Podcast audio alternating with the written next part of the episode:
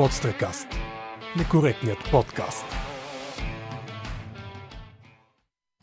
Здравейте, скъпи слушатели! Вие слушате Подстрекаст. Аз съм Поли и се завърнах в ефира, а, въпреки моето отсъствие миналата седмица. Отново съм на пулта и съм готова да ви пускам песнички, да ви зареждам с готино настроение и така. Най-накрая блудната дъщеря се завърна. Евала. Да, най-накрая се върнах. Бяхме я пратили в, ком... в командировка. Кажи с две думи, как беше Англия? Хареса? А, Англия беше много готина. А, между другото, а, бях на клуб в Англия. Там беше мазало. Имаше един печага, който повръщаше върху всички в дискотеката. А, но да, имаше пред Макдоналдс някаква, някакво дебел момиче се биеше с полицайка, ставаше мазало и естествено целият елит в кавички на Ковентри се беше събрал в Макдоналдс да яде след дискотеката и аз барабар с елита. Можеш нали? ли да кажеш, че местните момичета бяха характерни с леко поведение? А, е, да, Това но... по-скоро да питаш а, Пламен, който беше с нея. Еми, Да, може би по-скоро Може би той, Пламенчо. да, да. Обаче, да, Пламе също а, имаше игра с разни момичета, но да не издаваме сега. Ама нашите слушатели знаят ли кой е пламен? Абсолютно не знаят. Пламен ми е съсед и ми е най-добрият приятел. Поздравявам го На специално. когото Поли беше на... Не, глупости, ние пратихме се с корпоративна пара. Да, да, да. Имаше бюджет, може. Имаше бюджет, тя го изхарчи целия, даже го надвиши. Да, и между другото там изследвах как върви коронавируса. В Ковентри няма коронавирус. Няма, това е, това е много хубаво. Да, но все пак се върнах болна от Англия. Ето това са по едни други причини, но не е коронавирус, няма Надяваме се, неща. надяваме се. Нали, да не всяваме паника. Абсолютно излишно. Но така да, да започнем да говорим за това какво ще представим тази вечер. Точно така. А, тази вечер ще има филмоглория, рубриката, филмовата рубрика на Рая. Тази вечер ще има подстрескаска на а, темата за сексуалното образование в училище. Тя пресъздава един така час по сексуално образование. ли Много интересен. А, не знам. ще има чуете. някакви актьори, които ще играят роли. Не можем да кажем кои Не са. можем да кажем със сигурност, да. А, също така Надя от Love Guide ще ни бъде на гости. Ще си говорим точно за сексуалното образование в Уу. училище. Ще бъде доста пикантен епизод. Георги има доста, 25 доста. въпроса за Надя на тема секс. Правете сметка какво ви очаква. Не само Марио, секс. ти вълнуваш ли се? А, За Надя. Аз съм спокоен. Надя изглежда свясна, ще ни обясни някои работи. Аз доколкото гледах...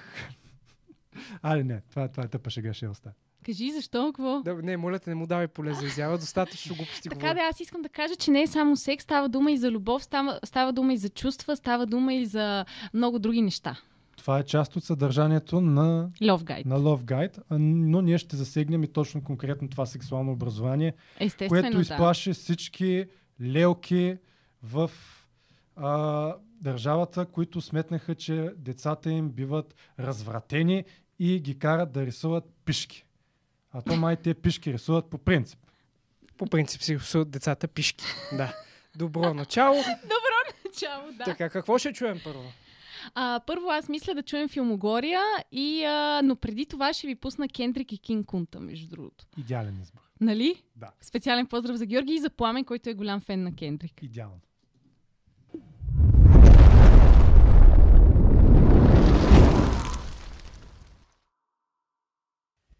Дженнифър Лоренс се завръща на екран. Новата екранизация на Мулан прави история заради своя рейтинг. Крис Прат обсъжда участието на Тор пазителите на галактиката. Пуснаха новите тизери за предстоящите заглави от вселената на Марвел, а приятели официално се завръщат за специален епизод. Всичко това заедно с мен, аз съм Рая, а вие сте с втория епизод на Филмогория. За начало, Оскар победителката и любимка на Америка и на мен много голяма любимка, Дженнифър Лоренс се завръща с роля в предстоящ нов филм, наречен Don't Look Up. Комедията е дело на Адам Маккей, също режисирал номинирани за Оскар през годините Вици с Крищан Бейл и големия залог с участие на редица холивудски имена Райан Гослинг, Стив Карел, Брат Пит и отново Крищан Бейл. Адам Маккей също е написал и сценария, а Netflix ще бъде платформата, по която ще могат хората да го гледат. Сюжета на филма разказва за двама учени, които откриват, че метеор ще удари Земята след 6 месеца и се опитват да разгласят новината, като поемат на околосветско турне. Най-новата адаптация на един от любимите филми на малки и големи на Дисни Мулан ще е първият филм, който е категоризиран PG-13. Заради сцените на насилие обявиха Асоциацията на филмите в Америка. Трейлърът и снимките, които са предоставени на публиката, представят филма като фентази военна сага, отколкото като мюзикъл, като предишни Дисни игрални филми от този сорт. За разлика от предишни адаптации на Дисни филми, като Красавиците и Звяра, Цар Лъв, Аладин и Пепеляшка, където има висока сходност с оригиналните анимации, игралният филм Мулан ще представлява по-зрял разказ за приказката за легендарната жена воин на Китай. Във филма Мулан няма да се изправи срещу предводителя на хуните Шан Ю или да се влюби в своя капитан Ли Шан, както знаем от оригиналния филм, а вместо това злодей ще бъде могъща вещица, самата Мулан ще се влюби в един от войниците на тяхната войска. Сценаристите са създали съвсем нов персонаж, който ще играе ролята на ментор на Мулан. Крайно разочарована съм от факта, че няма да видя един от любимите ми персонажи на Дисни, Мушо, да участва във филма, или поне така както, го, както си го представях да бъде. Създателите на филма са искали да се придържат към историческите факти за историята на Мулан, за да предадат легенда по най-достоверния и реалистичен начин. Затова са сложили вещица и са премахнали Еди Мърфи. Спекулира се обаче, че героя на Мушо все пак ще участва във филма, но все още не се знае кой ще озвучава неговия глас. За мен Мулан без Мушо няма как да стане. И когато разбрах, че е започнат проекта по игралния филм, очаквах да видя в трейлера сладък, червен CGI дракон с уникално чувство за хумор. За жалост, сюжета и настроението на новата версия на Мулан няма да се доближава до оригинала. Въпреки това, ще видим какво са изместроили Дисни, когато филма излезе по кината на 27 март тази година. На премиерата на новия си филм Onward, Крис Прат бе попитан от репортерите за потенциалните слухове спрямо участието на Тор в третата част на Пазителите на галактиката. Както си спомняме всички, които гледахме и плакахме пред екраните на отмъстителите краят, Тор предаде лидерството на новия Асгард на Валкирия и пое заедно с пазителите. Отговорът на Крис Пат, който играе звездния лорд Питър Куил, беше напълно дискретен спрямо участието на Тор и вместо това отговори на въпроса с въпрос на репортера на IGN. Цитирам, откъде знаете, че Тор няма да бъде в Пазителите 3? Той добави също така, че все още не са започнати снимките на филма. Отново цитат, Тор може и да бъде във филма, нямаме идея, няма конкретен отговор да или не, просто ще трябва да почакаме и да видим. И да, не мога да ви кажа нищо повече. Аз и друго не съм очаквала, все пак никога не може да развършиш езика на някой, който пази тайна за потенциален бюджет бокс офис от милион долара. Но да, напълно ги разбирам. За жалост, това не е информацията, която ние искахме да разберем. Ще я разберем от Кевин Файги, но за сега само това. Но, както вече знаем, официално ще има четвърти филм за сагата на Тор. Тор, Любов и грамотевици, отново режисиран от Тайка Лайтити, който режисира и третия филм Рагнарок. Въпреки, че данни по сюжета още не са ясни, знаем, че Натали Портман ще се завърне като женската версия на Тор, а Тайка Лайтити потвърди, че историята ще е вдъхновена от комикс серията Великия Тор. Платформата на Дисни за филми и сериали Disney Plus ще бъде достъпна от 24 март из цяла Европа. За сега само Америка, Канада и Австралия могат да си припомнят своето детство. Въпреки това, наскоро бяха пуснати първите тизъри на сериалите WandaVision, Loki и The Falcon and Winter Soldier. Това, което директорът на, Мар... на Marvel Кевин Файги сподели е, че тези нови заглавия ще бъдат кръстосани с филмите. Есента на 2020 е единствената информация като дата за излизането на първите два от сериалите The Falcon and Winter Soldier и WandaVision. Както ни става ясно, историята на The Falcon and Winter Soldier ще се фокусира върху партньорство между Бъки Барнс, зимния войник, игран от Себастиан Стан, и героя на Антони Маки Сокола. Също така познати персонажи от филмите като Барон Зема от Гражданска война и Шаран Картер, която зрителите знаят от Зимния войник. Следващия сериал WandaVision проследява любовната история на... Да, Wanda и Vision, логично. Но, както всички знаем, и тук предстоят спойлери, ако сте от малкия процент хора на тази земя, който все още не е гледал от мастителите последните две части, изчакайте няколко минути, пуснете си музика, хъпнете нещо, пинете нещо, легнете на дивана, просто се, просто се отпуснете. Но ако сте, разпускайте, като продължавате да ни слушате. От това, което виждам в трейлера за сериала, ще представлява нещо като ситком. Уанда се опитва да се живи представата за Вижън и създава всички тези сценарии в своята глава. В една сцена виждаме бременна, в друга омъжена. Виждаме, че има и различни ери, 80-те, 70-те, 90-те, началото на 2000-та година. Кевин Фейги коментира, че сериал ще играе голяма роля спрямо развиването на фаза четвърта от вселената на Марвел. А също така вече знаем, че Елизабет Олсън, която играе Ланда, ще участва във втория филм за Доктор Стрейндж. Много съм щастлива спрямо пътя, по който са тръгнали с персонажа на Ланда. Тя е една от най-силните комик герои и така както изглеждат нещата, най-сетне феновете ще могат да се фокусират и наистина да разберат историята на Ланда Максимов. За последни от подказаните в трейлера сериали има най-малко информация, както и най-малко екранно време от самия тизър. А това е именно сериала Локи. Сериал ще проследява събитията след отмъстителите краят и както съдя по логото, което са избрали, може би ще има няколко ери, в които ще бъде разказвана историята. Том Хидълстън ще участва, което за мен е най-важното нещо, което трябва да знам, тъй като смъртта, неговата смърт още в първите минути на Война без край бе една от върховите моменти за моето емоционално състояние през целия филм. Но от 10 в Отмъстителите краят Локи вече държи един от камъните на безкрайността, а сериал, в който се разказва за приключенията на Бога на Белите, между времето и пространството, не мисля, че е за изпускане. Обявен е за пускане пролета на, 20, на 21 година, така че доста време има да си чакаме. И така, сега вече може да се върнат тези, които задължително обаче трябва да поправят грешката си, че не са гледали от мастителите. И нека се концентрираме по една от най-важните новини този месец. Приятели се завръщат. Точно така. Най-известната група от приятели обяви преди 4 дни в социалните мрежи, че ще участват за специален епизод. Въпреки милионите слухове спрямо филм или нов, епизод, нов, нов сезон, който да разкаже историята на любимите ни Рейчел, Моника, Джоуи, Чандор, Филби и Рос, вместо това феновете ще, ще се насладят на специален епизод, който няма да проследява историята и няма да бъде по сценарий. Да, ако сте се надявали, примерно, да разберете дали Рейчел и Рос имат още деца, как е живота на Моника и Чанър с близнаците, дали Джоуи най-сетне е намерил своята любов или участва в голям холивудски филм, станала е голяма звезда, какъв е живота на Фиби и Майк, те имат ли деца? Ами, няма да е този път, няма да е този епизод. Кой знае? Може пък именно от този специален епизод да се заформи начало на тези проекти. Ние може още да почакаме. Все пак някои от нас са чакали 25 години. Та така, това беше всичко от мен за днес. Надявам се да ви е харесало, надявам се да ви е било интересно и да продължавате да ни слушате. Благодаря ви.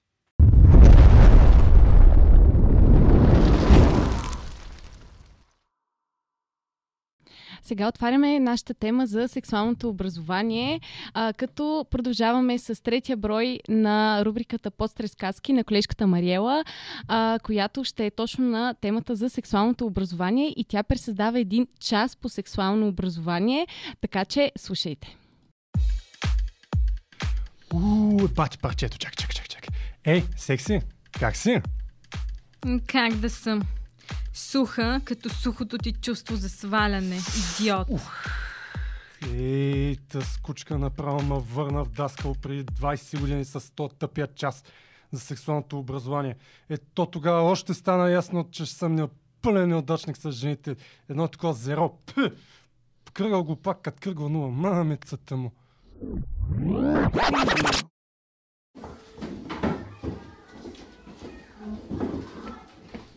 Здравейте, деца! Здраве желаем, госпожо Петкова! Днес ще започнем урока как да сваляме жени в бара. А момичетата да обърнат внимание на текста в удебелено черно, как да режем мъжете в бара и да бъдем ултра кучки. Но преди това да видя какво си спомняте от миналия път. М- номер 13. Марио, колко пъти трябва да засмучеш зърната на гаджето си преди да минеш на юг от пъпа? А, ма такова... А, три пъти? Три пъти? Не. Ч- четири пъти. Четири пъти трябва да ги смучиш зърната. Не. Ми, ми, пет, не знам. Колко? Не знам. Марио, Марио, не. Откъде ти хрумват тези глупости? Следващ въпрос. Колко пъти трябва да шляпаш женско дупе? А, това това го знам. А, много пъти. Много пъти, много. Много. Не, не е ли? Не е ли? Е, не, Марио, как ще е? Как ще е това? Спокойно. Ти обичаш работата си, обичаш професията си, ти си учител.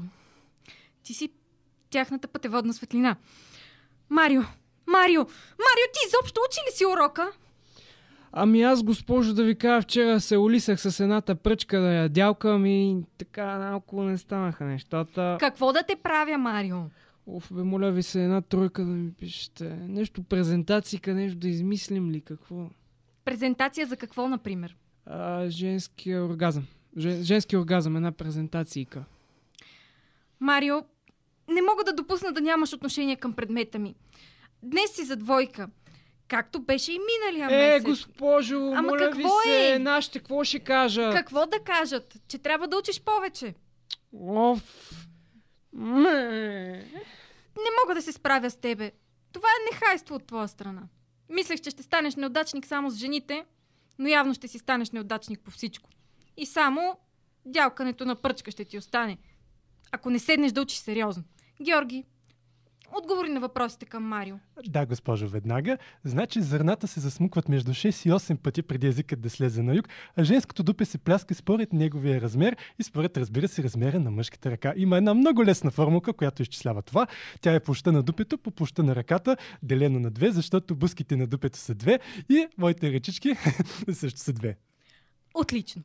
Отново отлично. Браво, Георги. Ти имаш талант. Можеш да се явиш на матура по сексуално образование. За Бога, ученици, деца, иска ми се всички да се стараете поне наполовина, колкото Георги се старае. Питайте го за съвети, ако трябва.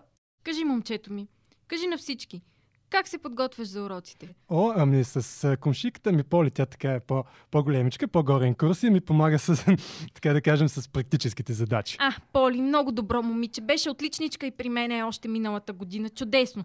Ето, деца, може и вие да се събирате групово и да учите заедно. А сега към новия урок. Време е да кажем а, здравей на Нади от Love Guide, а, която а, тук що пристигна в нашото студио. Привет! А, сега първия въпрос е какво мислиш за нашата интерпретация на част по сексуално образование? Разбира се, с хумористична цел беше а, по-разказката, но все пак. Ами, ако си говорим наистина така с децата в час, никога няма да ни поканят учителите и директорите а, в рамките на шегата, но да, често ни се случва, особено ако сме, а, например, двамата с а, Радо. Радо е едно от а, лицата на Love Guide в а, YouTube, също и собственик на Бар Петък, който мисля, че вие познавате. И когато сме двамата с Радо в час, а, много често се случва. А, какво ще правите сега? Ще ни показвате на живо ли как се правят нещата? Но за тяхно разочарование нито им пускаме порно, нито им показваме на живо какво трябва да правят или по колко пъти се пляска женско дупе. Но се опитваме наистина да си говорим открито, честно и приятелски, а, особено ако сме сами с класа няма учител при нас, но дори да има, а, обикновено остават готините, отворени и симпатични учители, на които също им е интересно а, как точно се случва това. Защото във вашия скетч имаше нещо за часа по сексуално образование от преди 20 години, но за съжаление нито преди 20, нито сега ако трябва да бъда честна, нито след 20 години в България ще има сексуално образование. Идеята този скетч да е под тази форма е защото а, скорошните представяния на този случай от Перник, който беше за сексуалното образование, където а, бих казал някои майки, но аз лично видях само една и тя беше в а, всичките репортажи, а, представяха, че едва ли не в часовете по сексуално образование се случва това. Има някакъв разврат. Цари, който нали, покварва техните деца. Винаги ще има такива хора, няма как да, да ги няма. Включително ни се е случвало, за съжаление, в много-много градове а, и в София, и извън София, когато кажем на децата, че един от първите уроци, преди да започнат изобщо да мислят за секс, как, кога, с кого и какво ще правят, е, че трябва да се научат че има едно нещо, което ще им спаси живота и то се нарича презерватив. И се купува от аптеката, от магазина, от бензиностанцията, откъдето се сетите. А, и децата казват, е, ма госпожо, ми те не ни продават, защото ни казват, бегай от тук, много си малък. Тоест, има дори хора, които а, работят в аптека и са завършили фармация и могат да кажат на едно 13 годишно дете, бегай от тук много си малък, а, за да си купиш презерватив. Тоест, идеята е, че той си купува презерватив и ще го ползва и сега и се развръщава. А, но нали, както когато караме кола, не е да влезем за първи път в колата и газ с 120 по магистралата ми, влизаш, слагаш си колана, къде е мигача, така е, тук се държи волана. Секса този урок се нарича купуване на презерватив от аптеката. А, и в крайна сметка това ме води към въпроса, всъщност, гледайки тази жена, която беше толкова възмутена, а сексът в България табу тема ли е или сексът, когато са замесени деца? Табу е, Абсолютно е табу. Вие помежду си говорите ли си за секс? Ние по принцип нямаме Доста никакъв често. проблем да обсъждаме сексуалния си живот, но, то- но ние нали, като при, между приятели нямаме такива задръжки.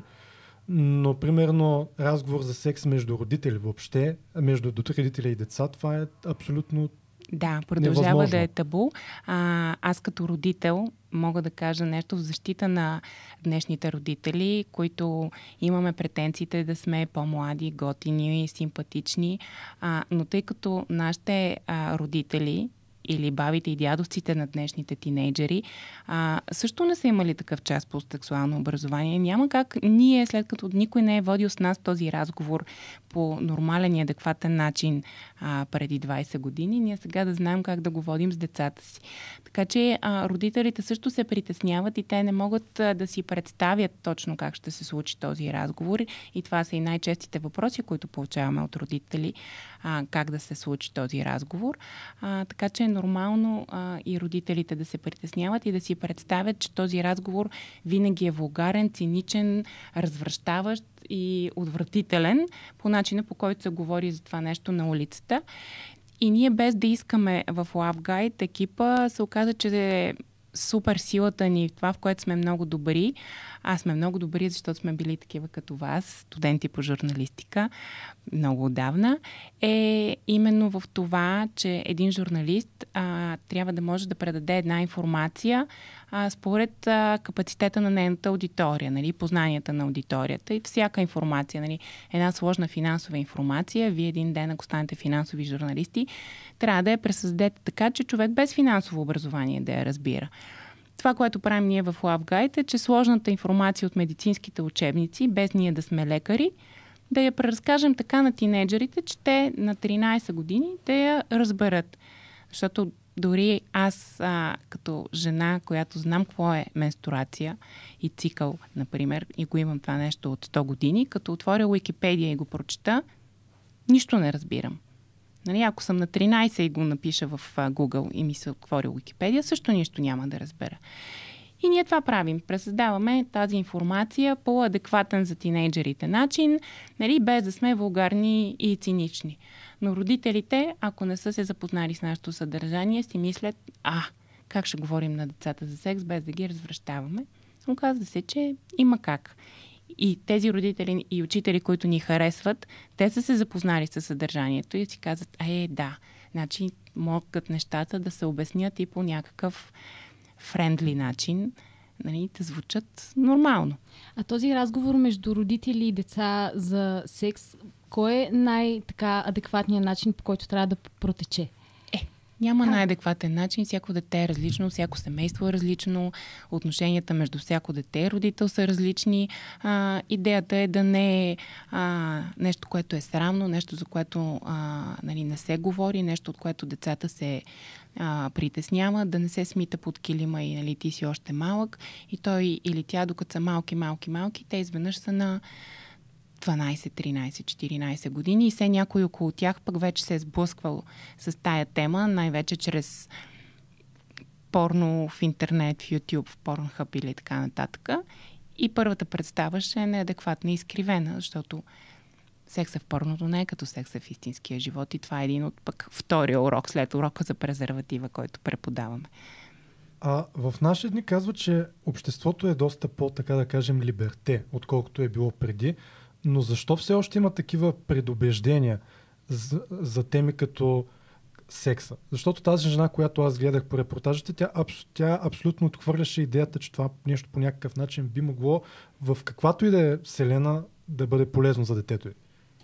Ама защото има всякакви хора и защото това е нещо с натрупване. Ние не може а, да говорим свободно за нещо а, от 5, 6, 10, 15, 20 години и то изведнъж да е дадено. Трябва да се смени поне едно поколение. А, нали, и родителите да са други, и учителите да са други, и средата да е друга, а, за да могат да се променят възприятията на хората. Но такива като а, тази дама от Перник, а, чието дете беше във въпросното седмо училище, винаги ще има тези изключения. Знаете ги, нито, нито е в България само това, нито че е първата или последната.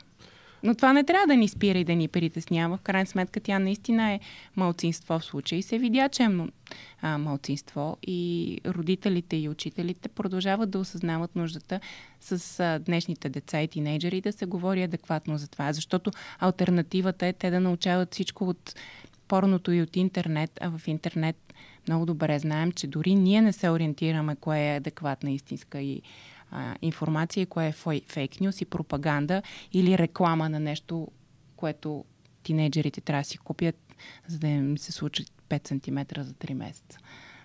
Да, това са изключително интересни реклами. Някой път са 7, някой път са 5. А, но в случая а, на колко горе-долу са децата най-малките, при които отивате, тъй като един от основните аргументи срещу сексуалното образование беше, че той в тези малки деца на трети-четвърти клас, предполагам, мисля, че бяха, провокира нездрав и ненавременен интерес в интимното. Това беше термина. Ми, специално ние ходим пари ученици от 5 и 6 клас нагоре. А, не защото по-малките нямат нужда от този разговор, но защото по-малките първо по-трудно се отпускат а, пред непознат, по-трудно се контролира дисциплината в класа. И ние сме се насочили към възраст 12+, плюс, нека така да го кажем 11-12+, плюс, но се случва и ако учителите или родител е имал случка в класа, да ни поканят и при малко по-малки деца. А, но самия факт, че родителите са записали децата си в а, тази програма в Перник, означава, че те виждат от децата си интерес или случки, или дори да няма интерес, че в техните приятели се е говорило за това нещо. И ако това нещо се случва, този разговор по адекватен начин на по-ранна възраст, това е супер. Един от методите, които, така да кажем, родителите използват, когато не знаят как да подхванат темата за секса, е поне на мен така ми се случи, една книга, книжка ми оставиха на бюрото, която се казваше Какво се случва с моето тяло. Това да, мисля, че се тя случи... продължава да има тази книжка. Това е окей. Okay. Тя реално изпълнява ли адекватно функцията си? Върши ли работа? Ами, в какво се случва с моето тяло? Това е първи урок за 10-11 години, когато ти влизаш в пубертета. На 10 години ти не мислиш още или на 11 за секс, но а, мислиш какво ще случи с тялото ти или а, или трябва да знаеш по-скоро. Ти дори да не го мислиш, ти усещаш, че нещо се случва. Нали, а, аз съм на 12 и още а, нищо не се случва с мен, обаче всичките ми се ученички вече носят сотиени, например, или имат цикъл. Сега аз изоставам ли, добре ли съм, всичко наред ли ми е. Нали? При момчетата също. Пък момчетата те започват две години малко по-късно от момичетата. Те също трябва да знаят кога какво ще им се случи. Така че тази книга е първото нещо. И това е на възраст 5-6 клас, да са спокойни с телата си, а, с развитието си, че всеки нали, е програмиран по различен начин спрямо гените на майка му, баба му, дядо му и така нататък. Така че тая книга си е адекватна. Те не, не мислят за секс и дори да им говориш за секс в пети клас, нали, ще се смея, че им е забавно, но не е това, което ги вълнува. Това ще ги развълнува 7-8 клас вече. А тук мога да не се съглася, тъй като по мои спомени точно в 5-6 клас си спомням, че изведнъж всички, поне момчета, започнаха да говорят за това как вече за първи път са гледали порно и стана дума и за мастурбиране. Да, окей, добре. Мастур... Ясно, но те не са на вълна. Значи в пети клас моми, мом, момичетата са, е, госпожо, как ще се целувам с език с някой, това е толкова гнусно, аз никога няма да си имам гадже, нали? Разделението година и половина по-късно, седми клас, първи срок, вече тотално променена картинка. Нали? Те половината са влюбени, другата половина са с разбити сърца, третата половина си харесват някой, но го е срам да му кажат и така нататък. А, да, може да има интерес, особено ако си гледа порно, естествено, но ти по-скоро не си представяш това сега, как ще го правя аз, моето тяло, как изглеждат телата на момичетата. А, и ако знаем, че в един клас, ние обикновено влизайки в училище, си говорим с учителите преди това. Те знаят. Тези учители прекарват с децата много повече, отколкото родителите им в, до една определена възраст, ако са следобед на училище.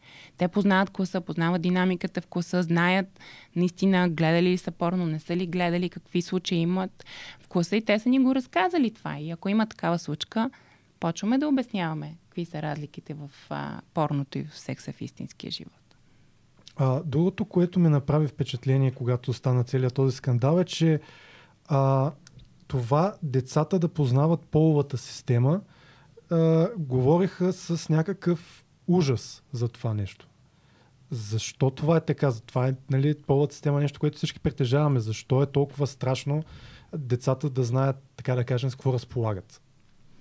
Ами, аз пак казвам, че тази майка за мен е изолиран случай. Абсолютно трябва да знаят. А, продължават все пак да се притесняват. В много училища ни казват, айде да ги разделим момчета и моми, на момчета и момичета. И дори самите момчета и момичета казват, а, госпожо, ние сега защо ще слушаме за, а, за момчетата, нас какво ни интересува? И тогава казваш, добре де, вие живеете ли отделно? Нали? Момичетата сме от едната страна, момчетата от другата. Напротив, ние целият си живот ни е насочен към това да се събираме и да живеем заедно. Защото урок ще минава по различен нали, отделно за момчетата и момичетата. Напротив, вие трябва да знаете много добре, колкото по-добре знаят единия пол за другия и обратно, какво се случва с телата ни, как се променяме, какво е специфичното е при едните, какво е особеното при другите, толкова по-добре ще се разбираме а, след това в живота. Бях чел някъде другаде, което е другата крайност. Смисъл тази жена беше абсолютно консервативна, но да, да кажем, че тя е изолиран случай. Но има и случаи, в които, примерно, да кажем, а, родителите са твърде, това, твърде приемливи относно това. Поне такъв беше израза, при което а, те а, стимулират, така да кажем, децата си да откриват себе си и своята сексуалност, нали, и нямат проблеми, примерно ако ги хванат, да кажем, да мастурбират или да гледат, пор, да гледат порно, което предизвиквало, имало възможност да предизвика а, такова адикция към мастурбирането и някакви деца даже минавали на домашно обучение, тъй като не може ли да се контролират в обществена среда. Има ли реално такива случаи? Поне един да посочим. Защото на мен това ми се стори много странно. Сега, имаме много момчета, айде да не кажа, да, наистина са много или най-честия въпрос от момчетата, който получаваме е това. Какво ще ми стане, ако толкова пъти на ден, има ли определен брой на седмица и ако мина то брой на седмица, ще мога ли да имам деца? Вярно ли е, че ако мастурбирам много, няма да порасна, ще ми свърши спермата, няма да ми порасне брада? Какво имаше последно?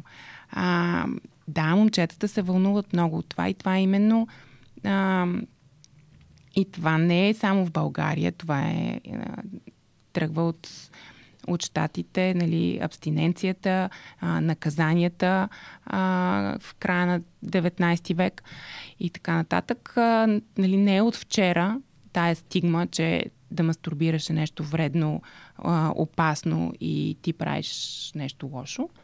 А, и момчетата се притесняват. Така че а, е много важно да, да се успокоят и а, че всичко ще им е наред, че само в някакви крайни случаи те могат да започнат да се нараняват, нали, ако мислят само за това, ако почнат да го правят на публични места, а, това е, не е окей. Okay. Но ако са си вкъщи сами и, и не се нараняват и не им пречи на останалия живот, е нормално и, и трябва да минат през тая фаза. А, има един супер як сериал, не знам дали сте го гледали, Netflix, а, Sex Education. Не, не съм стигнала до него. О, много ви е го препоръчвам. Много, това, това е едно към едно. Просто е а, едно към едно с, с живия живот, защото ние получаваме а, и в YouTube, и в Facebook, и на мейла стотици въпроси. Всичко, което ги е вълнува тинейджерите е минало през нас и гледайки сериала, аз съм, нали, мога да кажа, че това наистина се случва в техните глави, с техните тела. И да, Sex Education имаше такъв момент, в който Отис, главният герой, абсолютно откри мастурбацията и се побърка. Но това е нормално, това е, се случва с телата на момчетата в там 14, 15, 13 години и и е, дори е полезно, защото разпускат напрежение и агресия. В противен случай това избива в, в агресия. А кои са а, най-странните въпроси, които сте получавали от а, ученици? Ох, има хиляди странни въпроси. Ето последния мога да ви кажа. Много се, се смях. А, ако отида на гинеколог, ще познае ли, че мастурбирам? Всякакви неща измислят, просто няма, да. Аз забелязвам, че всъщност наистина мастурбирането... Може ли докато правим секс да сме облечени? Аз това гледах в едно от видеята. Да, да, да. Ами ние във видеята, затова почнахме да правим тези видеа с Радо а, Q&A, защото наистина въпросите, които получаваме са а, такива, за които ние няма как да се сетим. Те са наистина родени от живия живот. И понеже е, ги получаваме в огромно количество, решихме, че на част от тях и на най-важните е добре да отговаряме в а, тези епизоди, които правим с него съботните ни. Случва се да те хванат, че мастурбираш. Това по какъв начин, независимо дали момче или момиче, това по какъв начин може да се отрази в последствие на сексуалния живот на един човек. Е, това е вече въпрос за психолог. Не бих тръгнала тук да, да дълбая. Аз на всеки ще се отрази по различен начин. Да, зависи от... Наистина, зависи от ситуацията, но а, всички знаем, че травмите в детството се отразяват дългосрочно. А, при всички положения е по-окей, ако ти проведеш нормален разговор с родителите си за това нещо. А, но в такъв случай по-скоро ще ни, ще ни пишат на нас и ще питат, ама вярно ли, че, че това е срамно. Но се случва, да. Случва се. Включително знаем от а, учители, които ни споделят за, за родители или за техни приятели, че да, продължава да има такава стигма и наказания и бой а, на деца, на момчета, които са фанати да мастурбират. На момчета в повечето случаи, за момичета не съм чула. Което ме, ще да питам, но а, полето ме изпревари. Има ли такъв момент, както ти каза, а, в който а, пък момичетата откриват мастурбирането и полудяват? Не. При тях няма такова нещо. Е, м, поне ние не можем да кажем сега. Може би се случва в някаква крайност, но това са пак изолирани случаи. Пак да кажа един готин филм, а, на български не знам как е Thanks for Sharing, също го казваме на тинейджерите. А, там а, главният герой е такъв секс едикт и той като ходи в а, командировка на някакви места, в които трябва да спи в хотели, кара в хотела да му изнесат телевизора, защото е толкова пристрастен. Тоест даваме им примери, в които това нещо може да стигне до крайност, но той е като всяко нещо. Нали? Аз ако пия бира, ще стана нали, алкохолик. И ми ако се контролираш, не. Да. А как би коментирала думите на нашия министр на образованието, който беше казал, че а, сексуалното образование трябва да започне преди сексуалното съзряване? Тоест не 5, 6, 7 клас, а 2, 3, 4. Защото те сега мислят, че го изместиха. Или поне има гласуване да го изместят. Малко по-рано да бъде. С тези 3 години. Ама то, то не се случва. Какво значи да го гласуват? Те го гласуват и то влиза по желание в част на класа, ако някой а, учител прецени и иска. Учебник по сексуално образование и част по сексуално образование няма да има скоро в българската програма, точно заради а, въпросната родителка в Перник, защото нали, нас ни е страх от един родител в Перник, който ще дигне джабала и ще извика нова телевизия или която и да било медия, а не слушаме останалите стотици родители, учители, които го искат това нещо. Защото първата реакция, тя като скочи, беше край, спираме програмата и наказваме госпожата Фруо, която е разрешила. И превентивно така се действа. Така че той и да го е казал, нито ще го гласуват поне скоро, нито ще мине като как да започне първи, втори клас, има ли методология, кой ще ги води тия часове. Той в момента не е започнал от четвърти, пети клас. Това е пилотна програма с няколко класа в едно училище. Това, което правим ние, също е а, инцидентно, спорадично в някакви точки, където са ни се обадили, отишли са, ние сме написали проект, кандидатствали сме за финансиране и можем да го направим. Но в България има 1600 училища. Ние от Love Guide сме 6 човека. Как да обиколим 1600 училища, а, в които има 6, 7, 8, 9 до 12 клас а, по а, 5 паралелки във випуск. Нали, това трябва да се случи систематично, но няма още... Не сме озрели. Или по-точно няма политик с топки, който да стане и да каже аз ще го направя това нещо и ще го направя по правилния начин и да му съгласува това доверие, защото кой ни управлява в момента? Тези, които скачат и казват, че воинстващия джендаризъм трябва да се махне от българското училище. Това беше един от а, аргументите против сексуалното образование, че той имало за цел до 6 клас да им обясни и те да са наясно с, а, с кое беше с еднополовите бракове. Тоест пак тази конспиративна теория, че на Сорос плащал на някого, Да. за да превърне всички в джендъри. Точно така и норвежците седат долу и ни чакат да ни Да. вземат децата. Е, ами, какво да кажа за това?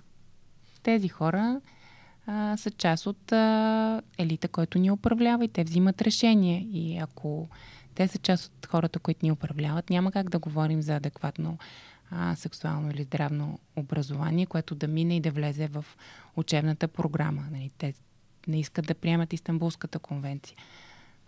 А, и значи можем да приемем в крайна сметка, че това, което го каза, е просто нали, приказки, е така, да се направи устата, както се казва, да каже, че ще направи някаква промяна, но нищо няма да се случи реално. Не, не мога да кажа. Според мен нищо а, няма да се случи, но той беше длъжен да го каже, защото видя, че ситуацията е нали, една жена каза. И сега една жена, като е казала, ние всички трябва да се съобразим с нейното мнение. А се оказа, че децата ходят в час с декларации, подписани от родителите им. Родителите им са уведомени, пратили се ги по желание, знаят какво се случва. И срещу всичко това седи една жена, каза. Така че министъра трябва да излезе и адекватно да каже, еми, ние сме, нали, няма нарушение, всичко е окей, всичко е направено а, така, както трябва да бъде. И аз заставам зад а, човека, който аз съм назначил в регионалния инспекторат по образование да следи тези неща. Защото като контратеза на това мога да кажа, че аз единствения спомен от сексуално образование в всичките ми 12 години на, на образование беше в 11 клас. Чак тогава.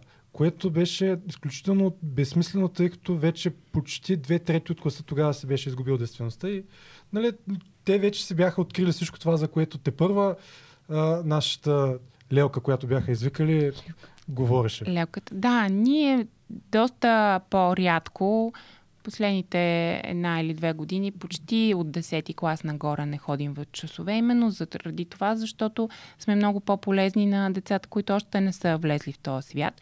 Не, че няма какво да кажем и на а, 11-12 клас, те си задават вече нали, и други въпроси, но, но да, 11 клас, да първа да отваряш тая тема. Някакси беше просто е така да са. Да. Просто да са. Да, се- да каже, че, някаква че е дейност да минало. се покаже, да, Така че е е, да. минало. А, и- имаш ли някаква информация, така да кажем, в България, коя е а, възрастта, в която най-често се губи действеността? Имам колко, 16. колко пари ми давате, за да ви не кажа тази информация. А, Аз казвам 16. 16. При момичетата е по-рано, мисля. Така, ами това, което ние направихме в момента, но в... предстои ни съвсем скоро да си обработим данните, пуснахме една анкета а, в а, YouTube. А, хората, които, децата, които ни гледат, да ни я попълнят. Правихме го преди две години и сега я повторихме. Имаме над 2000 а, попълнени анкети, т.е. тя ще е съвсем представителна за България, всякакви възрасти и от всякакви локации, малки, големи градове и села и така нататък. Въпросът е а, да, на каква възраст са правили секс проникване. Под 16 години процента е 8-9%. Тоест, това означава, че България децата не са по-развратни, не почват да правят секс по-рано, напротив, а, възрастта е по-висока, отколкото е средната за Европа. А, дори по-късно смея да твърдя, отколкото а, когато аз съм била тинейджърка. Децата се притесняват, страги е, не са някакви супер а, развратни. Да, във всеки клас ще има някой, който го е направил на 14. Това винаги ще е така. Но 16 е някаква възраст, а, в която вече са се оформили а, представите им, желанията им, намерили си гаджета, а, но под 16 е, много малък процент, което е супер. Защото се парадираше с едни статистики, че ние сме началните места за детска бременност, за Това е аборти. така. Това е така. А, ние сме начални места за а, тинейджърска бременност в България и Румъния от, от много време, Нали, това не е само в ромска общност, това е средно за България. Но а, Не става ли въпрос за 15 до 19 годишна възраст? 14 до 19. Добре, но те, да кажем, без да знам каквато и да било статистика за Франция, например, ако там започнат да правят секс на 14, а нас ще почнат на 16, разликата е кой прави а, защитен и кой прави а, незащитен секс, а не на колко години го правиш. А, така че при нас това е проблема. Нали? Презервативите са табу. Децата не им отказват да им продават презервативи в а, аптеката. Във Франция, ако имат сексуално, адекватно сексуално образование на 12, те на 14 могат да правят секса, като си купили презерватив и, и са окей, и то е по взаимно съгласие и е удоволствие, всичко. А тук и на 18 да го правиш, но ако а, не го правиш а, и не се предпазваш, не е окей. Така че възрастта не е критерий за това а, дали сексуалните отношения са окей или не са окей, а, зарад, а зависи от това дали имаш подготовка и нужната информация предварително. Ние това се опитваме да направим в часовете, в които а, влизаме. А, наскоро попаднах на един клип, който беше а, все едно, представи си тази дама от Перник, но това е нали, масово и, с, и тръгва, мисля, че от а, САЩ. Това беше петиция против така нареченото Comprehensive Sexual Education или всестранно сексуално образование. Това е една огромна група от хора, които а, развиват много по-дълбоко тази теория за а, тези, че на ООН е тези кампании за сексуалното образование на ЮНИЦЕФ, за, на ЮНЕСКО, всички те а, тяхната програма включва а, така, ня- някакви такива компоненти, че децата трябва да си, да си говорят по някакъв по много фриволен начин. Нали? Мога ли да ти свалят тениската, мога ли да те пипна еди си къде си. А, по някакъв много интересен начин беше на, из, извъртян въпроса как да, да питаш за секс. И, и те също поддържаха теорията, че а, това развръщава. Ако ще си говорим за щатите, в щатите знаете, там може да има сексуално образование, само че то варира от щат до щат. И в южните щати а, сексуалното образование е такова, че ти най-безопасният секс е липсата на секс. И там ги възпитават и а, в abstinence. И ти казват, че ти преди брака няма да правиш секси, не трябва да правиш секси. И Това- това е правилният начин, за да се предпазиш от забременяване и от сексуално пред, предавани инфекции. И това е официалното сексуално образование. Това все още На съществува някъде. Ми не някъде в онази държава, Да. която се управлява от този човек, който ние го познаваме кой е. А, така че, да, там също има сексуално образование, но то наистина зависи. В Южните щати ебстинанс и селибаси са нещата, които а, се обясняват на децата. Нали? Не е унифицирано. Така че със сигурност и там има крайни групи. Да, да. Споменахме а, канала в а, YouTube и аз искам да попитам а, там кои са най-популярните видеи и всъщност респективно а, кои теми интересуват най-много учениците. Повече за любов, повече за секс. А, ами, интересно е, че, например, най-много въпроси, които получаваме в а, Фейсбук и в а, чата, са свързани с отношения. Аз много я харесвах, бяхме гаджета два месеца, после тя скъса, тръгна с най-добри ми приятел, аз си написах това, скриншот от разговора. Нали, такива някакви сложни трагедии тинейджърски, ко- през които всички сме минали. Това са повечето въпроси. Когато обаче направим видео на такава тема за връзки, примерно, тема любовен триъгълник или гаджето харесва най-добрия ми, гаджето ми е влюбено в най-добрия ми приятел или най-добрия ми приятел е влюбено в моето гадже. А, тия епизоди не са толкова гледани. Нали, най-гледани са епизодите, разбира се, в които има секс в заглавието. А, но Секса продава. да, Секса секса продава. продава. Нали, въпреки, че не правим умишлено такива кликбейт заглавия, но до преди една година, абсолютно за наша пълна изненада, най-гледаното ни видео беше видеото за бялото течение. Момичетата, просто това беше наистина най-гледания ни епизод. Явно това е нещо, което те има най-малко информация, най-много се притесняват. Нали, ходенето на гинеколог, гинекологичните проблеми. И това ни беше най-гледаното видео. След това дойдоха видеята за нали, как трябва да изглеждат а, там долу момичетата, как трябва да изглеждат там долу момчетата.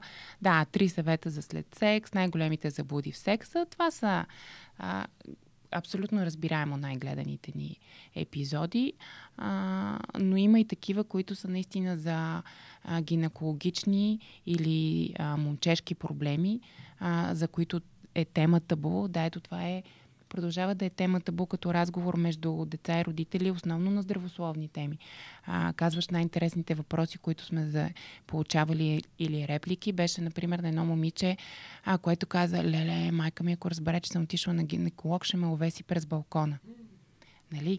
Това е или най-честия въпрос от момичета също, ако отида на гинеколог, ще разбере ли, че съм девствена.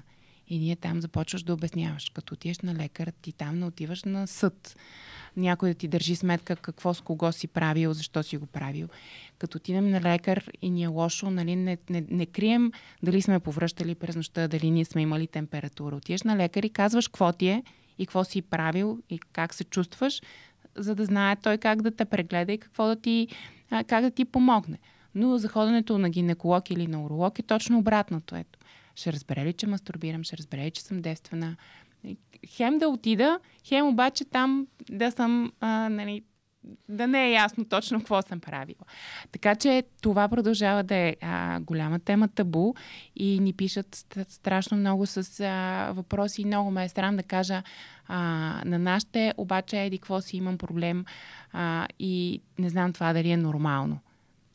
Казваме, не, както те боли ухо, и отиваш на ушен лекар, така ако имаш проблем с пениса или с тестисите или нещо, те сърби, боли, дразни, опъва, отиваш на уролог или момичетата отидат на гинеколог задължително и ходят на гинеколог цял живот, всеки път, всеки, всяка година, независимо имат ли или нямат оплаквания, ако са започнали вече да водят сексуален живот. Ето този разговор, примерно, родителски е задължителен. Дори да не знаеш как да говориш детето за секс, и това да е разбираемо, трябва да направиш така, че детето ти да се чувства комфортно, да сподели с теб какъвто и да било здравословен проблем, защото срамните болести, това не са срамни болести. Спомена, че сте само шестима души. Набирате ли доброволци?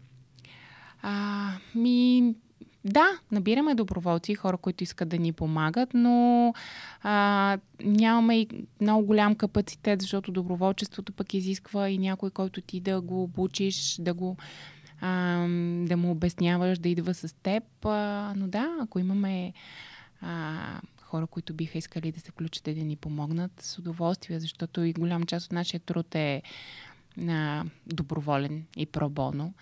А, част се финансира от различни проекти, по които кандидатстваме, но голяма част е доброволен.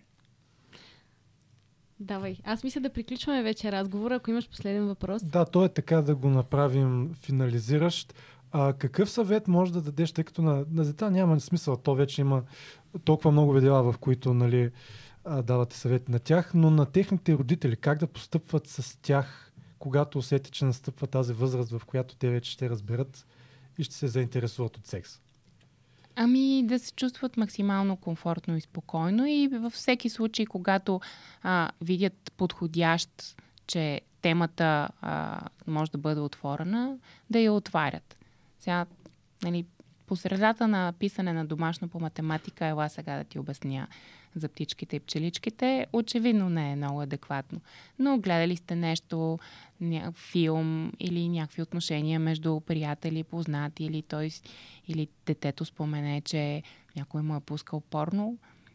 Постепенно, когато се влезе в а, темата ми, се струва, че децата ще се чувстват по-спокойни. Децата също се притесняват. Много често казват, о, тя, те нашите се опитват да ми говорят за това, обаче аз им казвам, не, не, оставете ме сега на мира малко по малко ще стане, когато и двете страни се научат, че това не са срамни неща.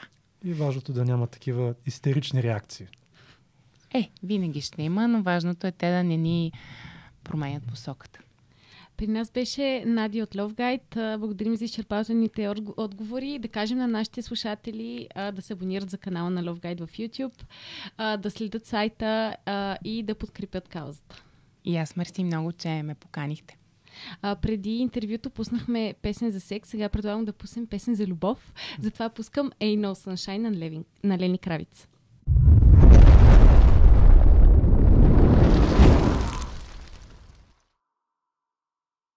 Пуснахме и втора любовна песен, а, Лайла, Ерик Клаптън, но сега, за съжаление, е време а, да закрием нашето предаване за тази седмица и да ви пожелаем лека нощ. А, Сабскрайбнете се, сабскрайбнете се, добра дума, а, за нашия канал в YouTube. А, лайквайте ни, шервайте ни там всички неща, които трябва да направите, вие си знаете. Искрено се надяваме тази, тази седмичният епизод да ви е бил полезен, защото той беше много полезен на поле. А, точно така. Аз много се интересувах от вагиналното течение и а, разбрах, че и други хора се интересуват от него. Не си единствена. И ти се интересуваше, нали? Не, при мен проблема беше прекомерната мастурбация. Много ме беше страх да не ми свърши материала. другото, ти задаваше много въпроси в тази посока, явно наистина. Имах, имам едни притеснения, ама така завуалирано исках да ги кажа, нали, да не си личи. Да, да, да. Ами... Марио, ти тихичко си мълча през цялото време. Срам ли те беше? Не, беше ми много интересно да слушам. А, имах един въпрос, който така и не зададох. Не знам дали да го задам сега. Кажи, Давай, задай давай. го. Ние сме експерти с Георги, ще ти отговорим. Ми така в пространството на котия да разсъждаваме, наистина ли женски оргазъм е до 10 пъти по-силен от мъжкия? Ами, Това съм го чувал. така се говори. Така се така говори. се Има Да, едни да, такива слухове. да я питам. Има Другото, такива което статистики. искам да благодаря на Мария, която ни препоръча да се свържем с Love Guide. И те се отзоваха. Беше интересно. И това е от мен. Другата седмица, знаем ли какво ще правим? Не, но то никога не знам. Според мен Марио знае. Той не издава. Ще го пазя в тайна. Защо? няколко дена. Слушателите да стоят в очакване. Добре, а, ще ви кажем във Facebook страницата ни Постракас по радио реакция, за която, а, нали, която можете да лайкнете. И, а, и така, това е според мен. Приключваме с анонсите. Пускам ви нашето готино джингълче за закриване Ада, в в което Марио пада в Ада и Георги го осъжда на адското парти. Да, аз като пати на вечни Това, терзания. това го казвам за хората в YouTube, понеже те не знаят, а, всъщност понеже вече не си слагаме джинглите в... А... Аз обещавам да оставя този път джингъл, за да го чуят, така че в момента ще го слушате и ще се радвате. Супер. Нека. Айде, лека ни отиваме да празнуваме.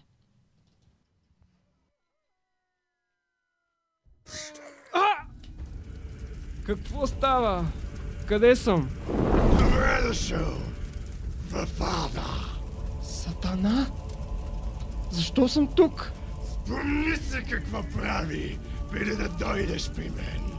Слушах подстекаст всеки четвъртък от 8. Да, а сега заповядай на адското парти. Подстрекаст. Смееш ли да слушаш?